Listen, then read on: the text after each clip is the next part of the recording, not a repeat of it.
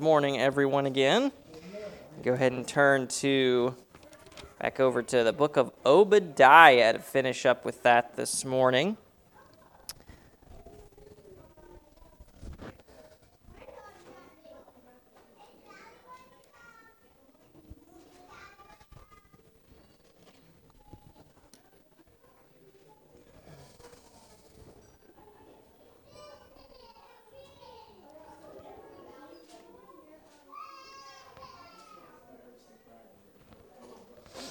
Neglected to be able to get um, any handouts printed this morning, so unfortunately I don't have those. So that means you just got to listen extra close um, this morning. Will be lots of um, scriptures back and forth we'll be going to, so have your fingers ready. Need some volunteers at certain points, and that kind of thing too. Um, so yes, so we are going to finish up our um, look at the book of Obadiah here, just a little little letter of the Old Testament is actually the shortest book in the Old Testament as well. I think it's only had 21 verses. Um, so, thinking back from last week, what can you remember um, about the book of Obadiah?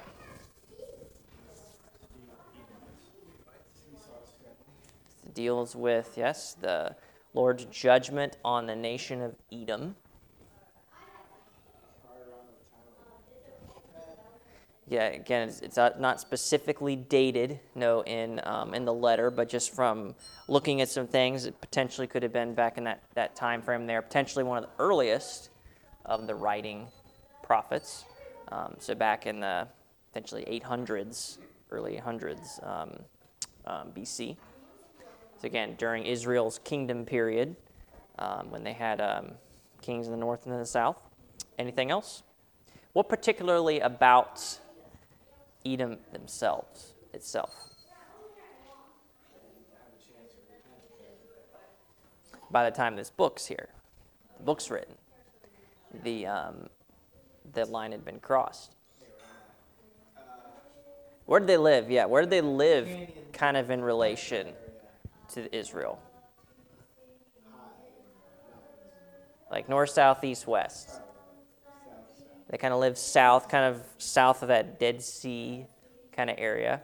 And then it's already been alluded to. Obviously, it's a very rugged, very um, mountainous um, area, and they definitely took full advantage of that with the way that they lived and um, um had their places and stuff. So that you can kind of see in the first couple, some of the first couple verses of Obadiah, how does God kind of describe them in um, location and stuff.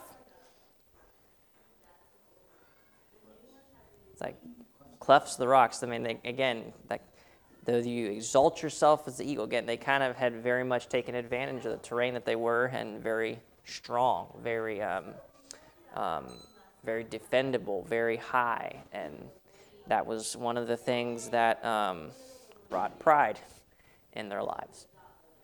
That, and again, I kind of just alluded to that, but pride is kind of the big, one of the big focuses here um, in the book of Obadiah, just the pride of Edom. And God's talking about that. It's kind of almost laying charges against them, kind of like in a court. And here's the judgment that's going to come from it. So, again, last week we kind of looked at, kind of focused on their, their pride specifically. And then this week is kind of focusing more on their resentment of Israel and the bitterness and the accompanying sins that come with that um, of, of Israel. So again, we kind of talked about some of the um, um, some of the kind of like facts and stuff on Obadiah last week. Again, just focusing on the um, the judgment on the nation of Edom there. And for time's sake, we'll go ahead and just um, we won't read everything. Um, we won't reread it this morning since we did read it last week just for time's sake and everything here. So it's interesting. It describes in a very clear language, you know, the destruction of Edom for their pride, and then specifically against Israel and everything here. Um, you can kind of see in here, and then we're going to actually go back and look at some historical things going back. But you can see there was a very long and bitter line of resentment against Israel. You can see it all the way back to the very beginning.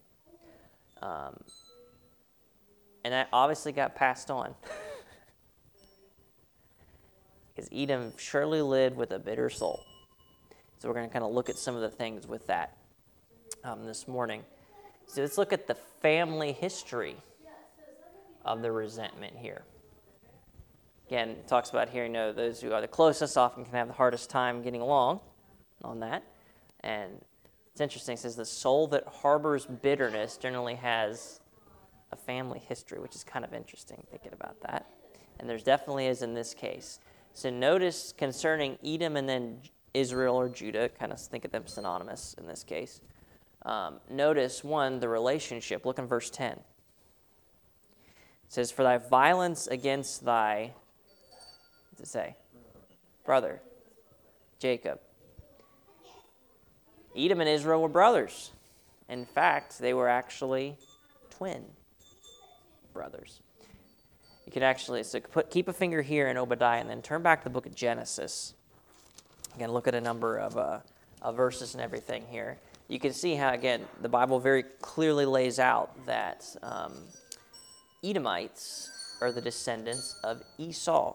You can see that in Genesis 25. Um, Genesis 25, verse 30. Again, this, kind of, this verse is kind of laying a little groundwork here. It's interesting.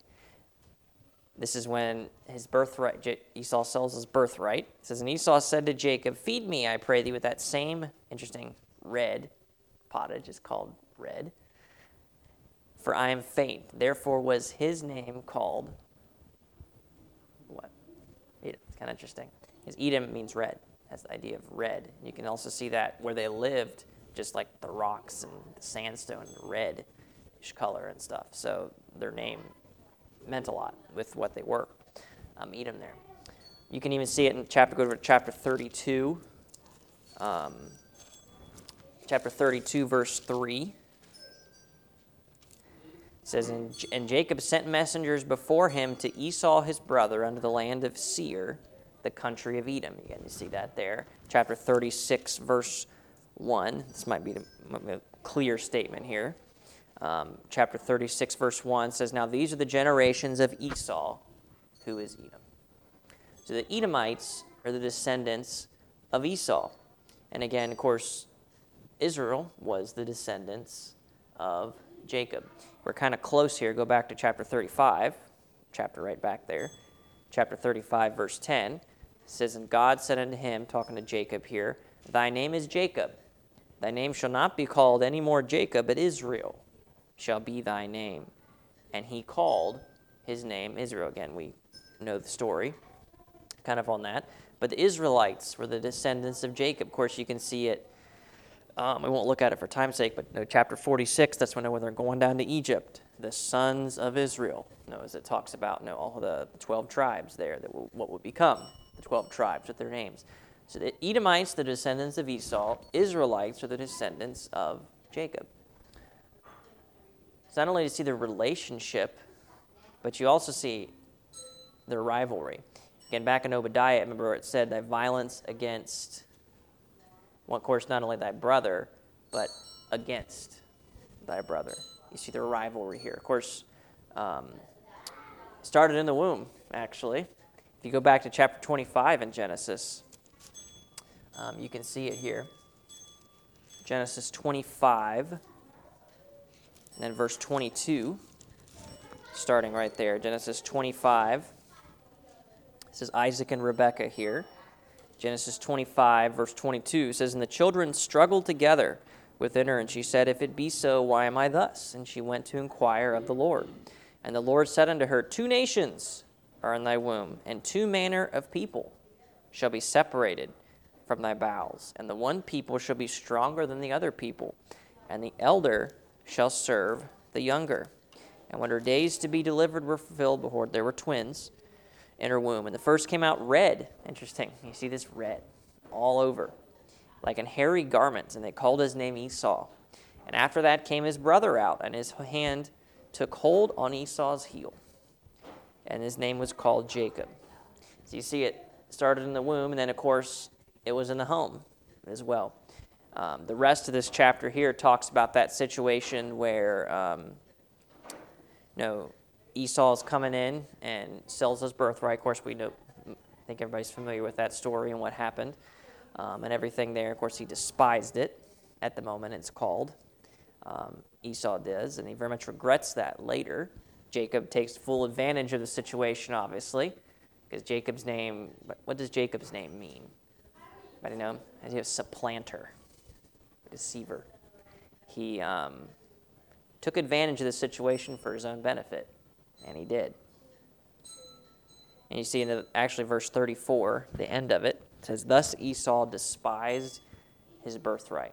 And then, of course, over in chapter 27 is the familiar story, you know, when Isaac is dying, and no, they're gonna, he's going to bless his sons. Situation with no, he sends Esau to go get, um, go hunt something for him and make it because he loved his venison. Of course, Rebecca hears it, switches Jacob up with it. Jacob, no, puts stuff on his arms and make his arms all hairy and like furry, whatever, like Esau. Even smelled like Esau apparently. And of course, then he deceives him, deceives his father. He lies to him, um, and he gets he gets the blessing, the birthright that's there. And then even so, go ahead and turn to the chapter 27. And then you see the end. Of course, when as soon as Jacob's gone, says he was yet scarce gone out when Esau got back. Of course, then Esau goes in expecting to get um, what's his, rightfully. Of course, Jacob verse 33, actually Isaac. And Isaac trembled very exceedingly and said, Who? Where is he that hath taken medicine and brought it to me? He's like, Someone's already been here, and I thought it was you. And I gave him the blessing. Verse 35, and he said, Thy brother came with subtlety and hath taken away thy blessing. And he said, Is not he rightly named Jacob? For he hath supplanted me these two times. He took away my birthright and behold, now he hath taken away my blessing. And he said, Hast thou not reserved a blessing for me? of course, if you were to look back at what Jacob said, or at what Isaac said about Jacob, it's um, obviously some very uh, um, desirable things that he would be blessed with, that you see. So then Esau again comes back here and is like, basically, do you not have anything left for me? is what he says basically. Verse 38 of the chapter here. Actually, go back to verse 37. It says, And Isaac answered and said unto Esau, Behold, I have made him thy Lord. Talking about Jacob. And all his brethren have I given to him for servants, and with corn and wine have I sustained him. What shall I do now unto thee, my son?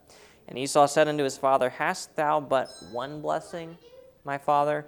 Bless me, even me also, O my father. And Esau lifted up his voice and wept. And Isaac his father answered and said unto him, Behold, thy dwelling should be the fatness of the earth and of the dew of heaven from above. And by thy sword shalt thou live, and shalt serve thy brother. And it shall come to pass when thou shalt have the dominion that thou shalt break his yoke from off thy neck. But you see, the rivalry between Israel and Edom starts already way back here at this point.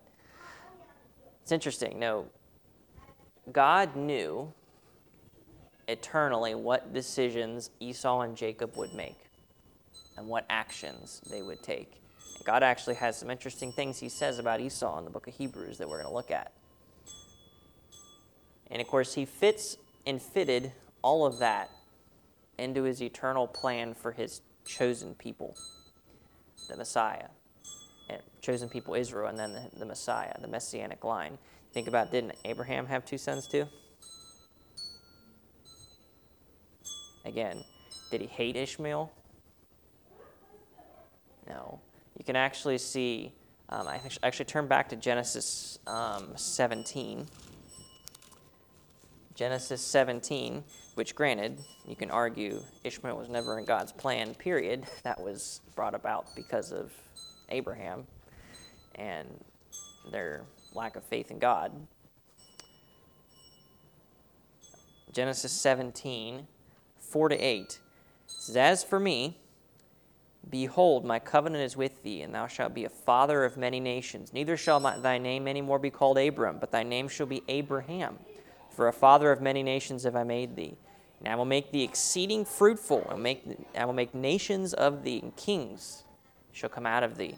And I will establish my covenant between me and thee, and thy seed after thee and their generations, for an everlasting covenant, to be a God unto thee and to thy seed after thee.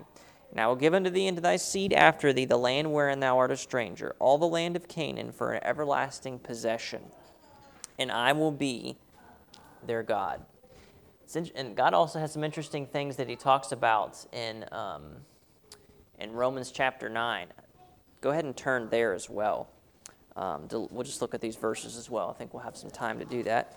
Romans chapter 9. Again, this is the Apostle Paul speaking here. And looking back, Romans chapter 9. Someone want to volunteer to read uh, verses 7 to 14? Anybody? Romans 9, 7 to 14. Go ahead, Andy. Neither because they are the seed of Abraham are they all children, but in Isaac shall thy seed be called. That is, they which are the children of the flesh, these are not the children of God, but the children of the promise are counted for, for the seed. For this is the word of promise. At this time will I come, and Sarah shall have a son. Not only this, but when Rebekah also had conceived by one, even by our father Isaac, for the children being not yet born, neither having done any good or evil, that the purpose of God according to election might stand, not of works, but of him that calleth. It was said unto her, The elder shall serve the younger. As it is written, Jacob have I loved, but Esau have I hated. What shall we say then? Is there unrighteousness with God? God forbid. You see that where it says, as it is written? If you go back to Malachi chapter 1, you'll see that reference to as it is written. Go back to Malachi chapter 1 here.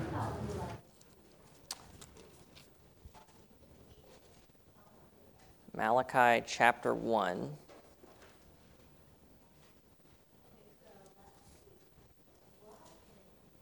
Malachi 1, verse 1.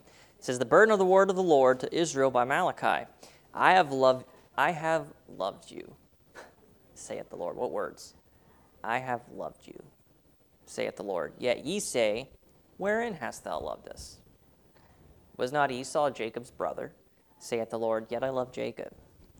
And I hated Esau, and laid his mountains and his heritage waste for the dragons of the wilderness. Whereas Edom saith, We are impoverished, but we will return and build the desolate places. Thus saith the Lord of hosts They shall build, but I will throw down. And they shall call them the border of wickedness, and the people against whom the Lord hath indignation forever. So again, you can kind of see again, he knew what decisions would be made and what actions people would take, and he fit all of that, again, into his pl- ultimate plan on that. And again, it's not necessarily based on the individual personalities, you know, of Esau and Jacob here, but you can kind of see some things about Esau that we'll look at later. But his overall plan for his people, of who they would be, and then ultimately the Redeemer that would come.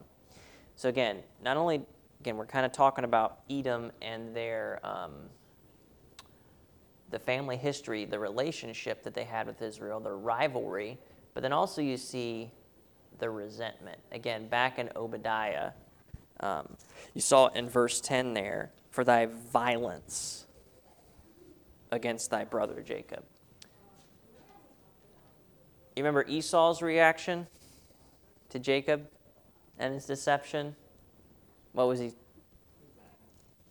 And that anger was going to lead to what? He was planning to kill him for it. Again, he was going to wait until after his father died, and then he's going to do it. He was planning for it. And of course, Rebecca hears it, and that's when Jacob gets sent away.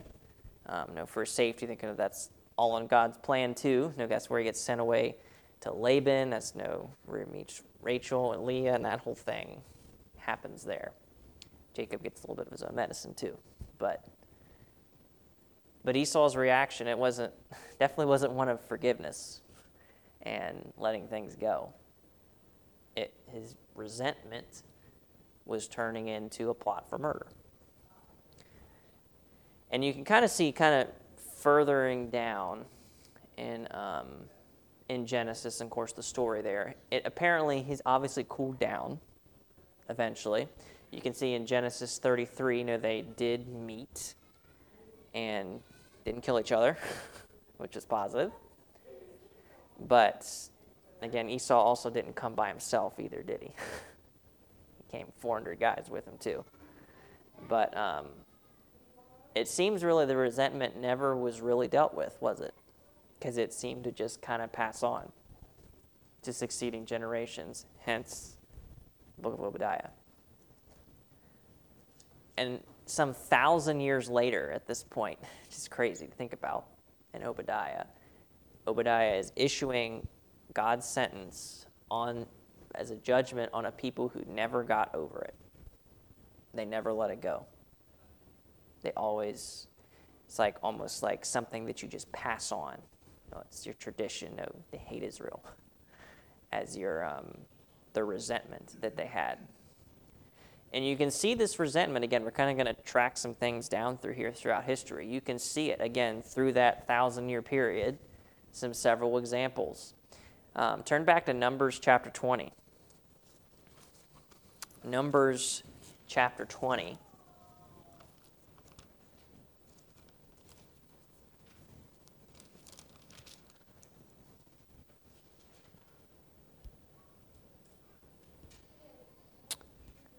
Someone want to volunteer to read um, verses 14 to 21? Anybody? Numbers 20, 14 to 21. Go, Pastor. And Moses sent messengers from Kadesh unto the king of Edom. Thus saith thy brother Israel Thou knowest all the travail that hath befallen us, how our fathers went down into Egypt, and we have dwelt in Egypt a long time and the Egyptians vexed us and our fathers.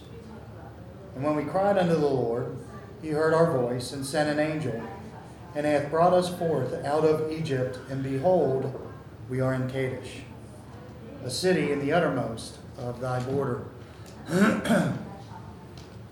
Let us pass, I pray thee, through thy country, and we will we will not pass through the fields or through the vineyards, neither will we drink of the water of the wells. We will Go by the king's highway. We will not turn to the right hand or to the left until we have passed thy borders. And Edom said unto him, Thou shalt not pass by me, lest I come out against thee with the sword. And the children of Israel said unto him, We will go by the highway, and if I and if I and my cattle drink of thy water, then I will pay for it. I will only, without doing anything else, go through on my feet. And he said, Thou shalt not go through. And Edom came out against him with much people and with a strong hand. Thus Edom refused to give Israel passage through his border, wherefore Israel turned away from him. So you can. It's interesting. Even Mo, what does Moses say in verse 14? Thus saith thy brother Israel, and everything here. Again, so you see it all the way. This point, again, this is from. So you say, um, Jacob, now to Moses, again, fair amount of time, hundreds of years at least in between that. And you and again, the relationship's still referenced, you know, thy brother, we're thy brother, we're your brother. And again, absolutely not. and they were going to fight him to make sure it didn't happen either. Again, if you can kind of think of the geography of everything, the direct route that they were going to try and take, and they weren't allowed, so they had to go around eventually. Um, but they weren't allowed. You see, so you see the resentment against Moses at this point in Israel. You also see it against Saul um, and David. That reference in 1 Samuel 14 that's talking about Saul when he's after, after he became king, and then he was fighting against all their enemies round about. It's the Moabites, the Ammonites, the Syrians, list the Edomites in there too. So you see their resentment against them. And then in 2 Samuel, that's a reference there of David um, it's also referenced to Joab and Abishai too. No slaying of Edom in the Valley of Salt, 18,000 again. The, um, it seemed that the Edomites and the Syrians at that point were actually kind of allies against Israel. Um, so you see against David. So again, hundreds of years after Moses at this point. You also see it against some of the other kings of Israel and Judah in this time. Again, mainly against Judah, just because they were the very closest, again, right there, um, location wise. You can see it um, against Jehoram. Again, that's Jehoshaphat's son. Again, he was a wicked king, and the Lord used kind of the Edomites to help judge him in that. But you see, that's when um, it's listed that obviously they were put under Israel in the time of David and kind of all the way down through till Jehoshaphat died, it seems. And then in Jehoram's reign, they rebelled against Judah. Obviously, we're fighting against them at that point. It's interesting if you actually go to the book of Amos, which, if you're in Obadiah, it's right before that. Help you find it. Book of Amos. It's actually interesting what Lord, some things the Lord references in here.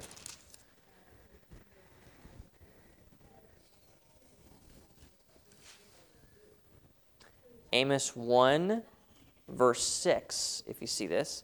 Says, Thus saith the Lord, for three transgressions of Gaza. Who's that? Philistines, right? Philistines. And for four, I will not turn away the punishment thereof, because they carried away captive the whole captivity to deliver them up to Edom. Interesting. Look at verse 11, same chapter. Lord's kind of issuing some judgments against basically all of Israel's enemies in this chapter here. Verse 11 Thus saith the Lord, For three transgressions of Edom, and for four I will not turn away the punishment thereof, because he did pursue his brother with the sword, and did cast off all pity, and his anger did tear perpetually, and he kept his wrath forever. Doesn't that sound like harboring your bitterness and everything and keeping it? He kept his wrath forever. It says, But I will send a fire upon Teman and shall devour the palaces of Bozrah. You can see the history. They held it.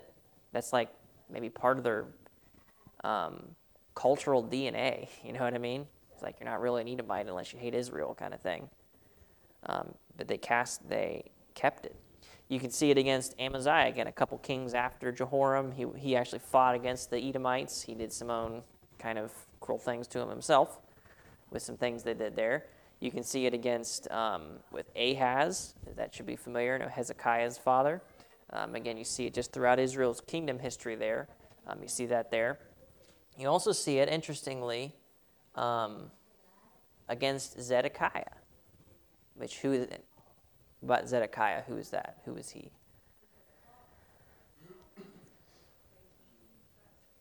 Something kind of significant about him.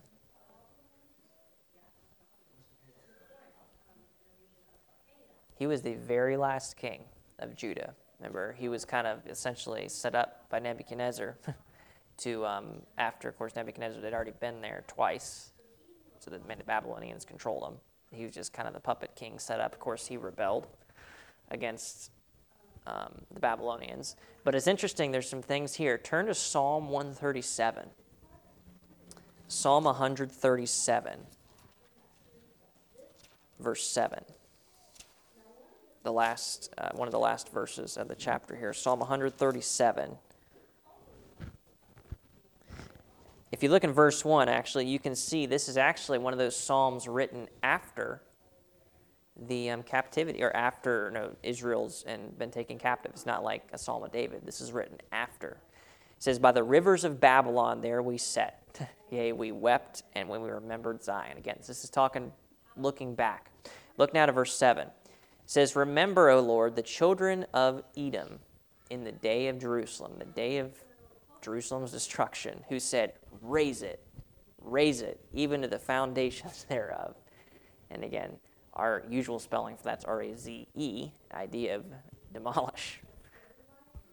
So you, you could just see the hatred and resentment and bitterness throughout thousands and hundreds of years of history of Edom against Israel. It's interesting. We, I don't even, we might not have time to look at these, but you can see it even in Ezekiel, references Edom, Jeremiah, Isaiah, um, made the major prophets, so to speak. Scripture's filled with things against Edom in their just their history and their hatred of Israel. You can also see, again, back in Obadiah, there's some kind of prophetic statements that seem to be maybe talking about that Babylonian destruction that happened to Israel. Again, that would have been looking ahead probably from when Obadiah was written. But then you can also see it in the New Testament. So turn to Hebrews chapter 12. Hebrews chapter 12. This is a reference in the New Testament here.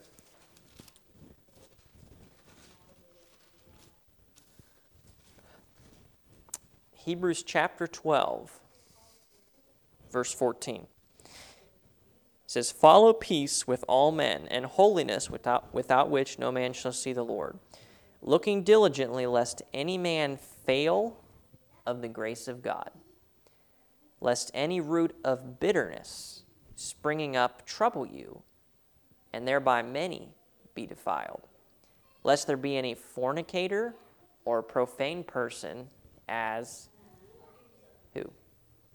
Esau, who for one morsel of meat sold his birthright. For ye know how that afterward, when he would have inherited the blessing, he was rejected. For he found no place of repentance, though he sought it carefully with tears. One, you see some things about Esau's character as well, about himself. And there's, some, of course, some things he did later directly against his parents' wishes and everything, too, with who he married, and some things as well he's given as an example of bitterness in the New Testament here, which is really interesting. Um, there's some other things we could talk about there. Want to get ahead of get ahead of ourselves here. But in Obadiah again, you kind of now at this point, kind of God's given kind of the formal hearing here of their resentment against Israel. So it, was it really that bad? Why was he judging them so surely? Um, you've ar- we've already seen again, Edom was a very proud people. And you know, pride and resentment often go hand in hand. Not only were they very proud of who they were, but they hated and resented Israel with it. And in the verses 10 to 14 of Obadiah, the Lord kind of gives a formal listing of um, some of the crimes that they committed against Jacob, against Israel. Um, ample evidence to convict them of a bitter soul is presented in it. Um, he gives kind of a general indictment. If you, again, get, getting back to Obadiah here, kind of just says thy violence against thy brother Jacob. Now that kind of implies know, a cruelty that's both deceptive and damaging. And it kind of also talks about that Edom was one of those who participated in the destruction of Jerusalem. Again, that could have had some several historical fulfillments. Again, you think of those kings and the things that happened in that time, but obviously fully when Nebuchadnezzar destroyed it back in 586 BC. And then he gives some specific accusations given against him here. He states eight things, eight crimes fostered by their resentment that Edom should not have committed. Look at verse 12. Verse 1 But thou shouldest not, here you go, looked on thy brother. Complacency. The idea of just looking on, just not helping, not caring. Shouldest thou, thou shouldest not, neither shouldest thou have rejoiced over their destruction. You can see that. Neither shouldest thou have rejoiced over the children of Judah in the day of their destruction. They rejoiced at their destruction. They were happy. They were glad to see it done. Number three, neither shouldst thou have spoken proudly. You see that a lot, don't you? Pride and Edom and the resentment goes hand in hand here. We also we already read that verse in Psalm 137 where there's like, no, in the day of Jerusalem's judgment, raise it. Raise it to the foundation the heaped insults and boastful remarks, thou shouldest not have spoken proudly. See that in verse 12. Verse 4 Neither shouldest thou have entered into the gate. Thou shouldest not have entered into the gate of my people in the day of their calamity. They took advantage and looted, and take, were those that pilfered Israel in this time. Number five, thou shouldest not have looked on their affliction. Verse 13 idea of they had no pity. no compassion, none in this in time. Number six, neither shouldest thou have laid their hands on their substance, nor have laid hands on their substance in the day of their calamity. Now, they not only looted and stole, but they also helped the, the Chaldeans by taking hold of the weak and the defenseless. You'll see some other things here, verse 14. Again, so keep in the context of Israel's destruction. Neither shouldest thou have stood in the crossway to cut off those of his that did escape. It's almost like they were backing up know, the Chaldeans, know, by like guarding the roads, and anybody who escaped, they take them. Or possibly even no breaches in the walls, the people that escaped from the Chaldeans. Again, you, not a great picture that's being painted here. Then, number eight, neither shouldest thou have delivered up. You can see now, obviously, when the Chaldeans there, people, Jews fled, those that could. Some obviously probably escaped in the land of Edom, but they were, the Edomites would catch them and hand them over to the Babylonians. Verse 14 again, neither shouldest thou have delivered up those of his that did remain in the day of his distress. Of course, obviously referring to, I'm sure, selling them into slavery and everything there. So, kind of a summary, you can kind of see the charges here. Their hard attitude, their haughty speech, and their harsh actions against Israel. You can see it here for thousands of years, or at least a thousand years. The bottom line is they were desirous for the destruction of Jerusalem. They harbored bitterness against them, and they had to be judged for it. Again, it's not like just a one time something that happened though, that God said, "Nope, nope, don't like you anymore." They had plenty of time. You think about this from the time of Esau and here, thousand years. They had plenty of time to get right, and Israel's right there, the truth, prophets, God's word, but they refused. Again, so in Obadiah, there's no call to repentance issued because it had already crossed the line. It's interesting. So then, putting this into us today, with us and things we struggle with, what are some companions of bitterness today for us? Um, there's some verses we'll go look at. Go to Ephesians chapter 4. Ephesians chapter 4.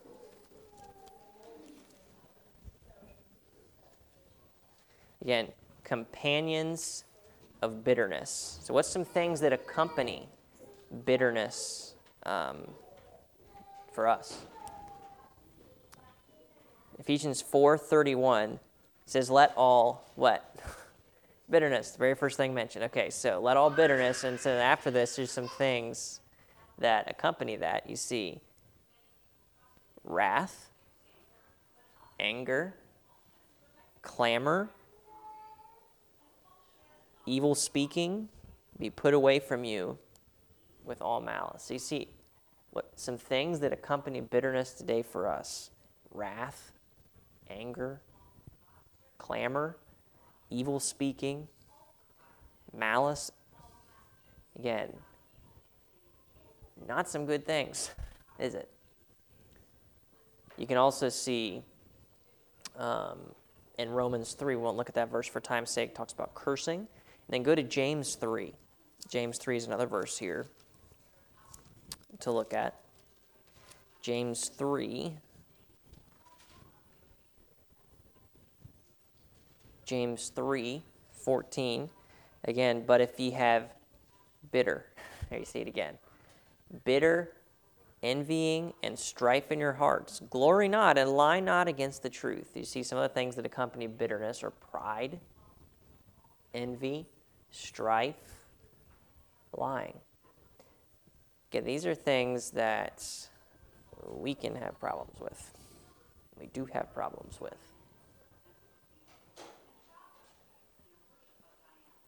So with Edom, again, the last part kind of of the book of Obadiah here, he gets kind of into the full harvest of the resentment here. God had certainly blessed Edom in the past. You know, he didn't just like kill Esau and cut him off, and he's done. Perhaps even merely because they had an ancestry back to Abraham. Again, this is I think talking about um, talking about Ishmael, but it's talked about God gave some blessings on him because he was a son of Abraham. Edom was similar in the ways. Um, I don't remember the verses, but it talks about again the um, God wouldn't let His people uh, like when they were coming through mess with them because they're there, like giving them that land.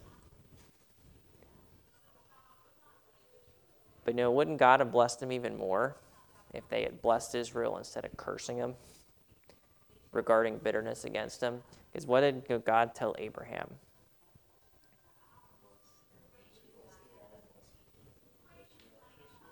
Yes. God talking about Abraham, I'm going to bless those that bless you and those that curse you. I'm going to curse them. Now they must face judgment. Again, you can it's really interesting sitting back and you can just see it's like they held onto it. They held it. They wouldn't let it go. They like loved it almost. Just their hatred and their resentment against Israel. So the reward that was going to happen to him here and Obadiah here. Um, go ahead and jump back there. You see that they were going to be, they were going to reap what they sowed. Um, you know, you reap what you sow. God talks about in Galatians, Proverbs 26, 27. He that rolls a stone, I'm going to roll it back on him. He that digs a pit is going to fall into it. What he talks about. They would be brought low Look in, in Obadiah verse 10. For thy violence against thy brother Jacob, shame shall cover thee, and thou shalt be cut off forever. They were going to be, you can see in verse 1 and verse 7, they were going to be betrayed by their confederates. And those that they had uh, allied against Israel, they were going to be betrayed by them. They were going to be made small. Verse 2. They were going to fall, remember, from their exalted place in the rocks and the clefts. And though you got though you're up at the eagle, I'm going to bring you down. They were going to be totally looted. You can see in verses five and six. Their wisdom would be despised. Again, Edom seemed to be known for wise men. Mighty men, their mighty men were going to be filled with fear. You can see that in verse 9. And they were going to be scattered and their land taken. And it's interesting, not only were they going to be brought low, I kind of already referenced this, but they were going to be brought to extinction, literally. Cut off forever. The judgment would be complete and final. So, what about when? You can see the judgment was imminent, probably about the time this was written. Again, the Assyrians were probably kind of the first ones to kind of exact some judgment on. them. They were kind of no vassals and under them at, at certain times. The Babylonians eventually would kind of conquer them um, around the time of Nebuchadnezzar and Nabonidus and all that, that kind of time. They would be kind of control them and get tribute from them. And it's interesting, by the late Old Testament period, the Edomites were hardly even a people at this point. By the book of Malachi, their land would become, if you've, heard, you've probably seen the name, it would be known as Idumea. You might have seen that on maps of Bible in the New Testament period. Um, I think it's also referenced a couple times, but you see that like their land kind of became known as that. Israel's always been Israel, hasn't it? and they would be eventually be occupied by just a mixture of people. And of course, even prophetic, even getting back further and farther ahead into the future, the day of the Lord, where their nation and everybody else is going to be judged by God fully at some point. We're going to look at those verses for time's sake. Joel 3 talks about multitudes, multitudes in the valley of decision. The Lord's near in the valley of decision. Might be a not a total quote, but similar. But then also in this whole thing about this judgment on Edom, Israel's restoration is talked about. If you look, the Lord obviously judged Israel for their sin. But unlike Edom, they were going to continue. They were going to be restored. They'd be restored as a nation, and again, or of course, eventually, someday in the future still, they will turn to God, their Messiah. They'll look on him whom they've pierced. It says they look on me whom they've pierced, is what God says. Their deliverance would come. If you look, um, verse 17, you can see it here. Says, But upon Mount Zion, again, this is all contrasted, all about Edom and their judgment and what's going to happen. But upon Mount Zion shall be deliverance, and there shall be holiness, and the house of Jacob shall possess their possessions. And the house of Jacob shall be a fire, and the house of Joseph a flame, and the house of Esau for stubble. And they shall kindle in them and devour them, and there shall not be any remaining of the house of Esau. For the Lord hath spoken it. And he continues on some things there. Verse 21 And saviors shall come up on Mount Zion to judge the Mount of Esau. And the kingdom shall be Israel's, right? Kingdom shall be the Lord's. What he talks about. Deliverance was going to come to Jerusalem. It wasn't coming to Edom. Of course, of course, after Nebuchadnezzar's destruction, 70 years later when they came back, but ultimately, probably what this is more referring to is more in the future, in the millennium, when Israel is a kingdom again. Divine intervention would cause Israel to inhabit and rule over Edom's land, as well as, of course, their other enemies. So, what's some lessons here, kind of to close up? You know, bitterness not repented of will grow and destroy. You see it with Esau. He refused to let it go, he let it fester. Just turn, turn back to Hebrews 12 again. Turn back to Hebrews 12 again. It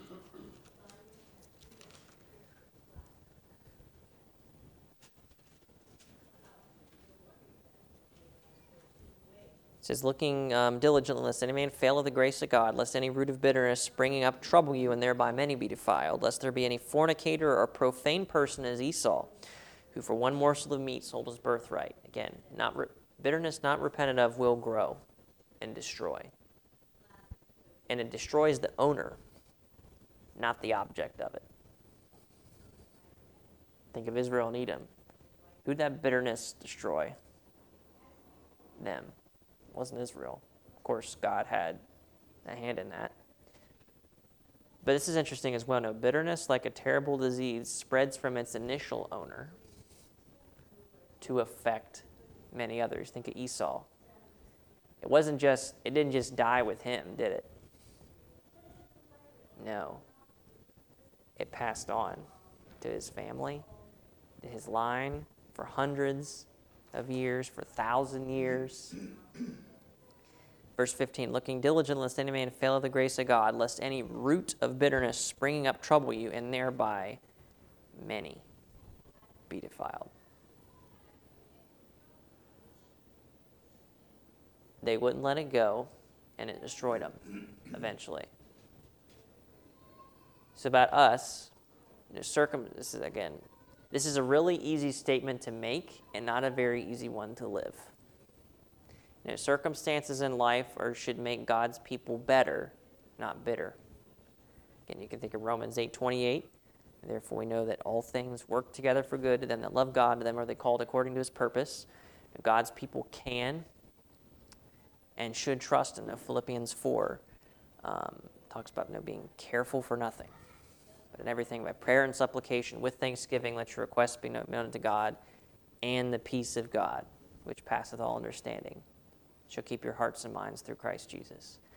Um, very much reminds me of that message that, um, that we listened to this week, um, The Secret Place. If you haven't listened to it, I encourage you to do it. It's a uh, probably be a message that you probably will never forget. But just the promises there in Psalm 91 that can be can be ours, can be yours by dwelling in the secret place. But that kind of goes all back into this of not getting bitter about it.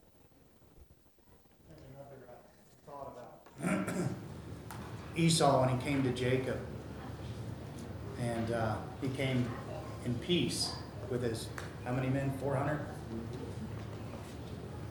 He and his nation was bigger than Jacob's at that point. He was top dog. and it's real easy for him to be happy. And, and I see people in life like that. It's a bad thing when when you look at things through how well things are going for you.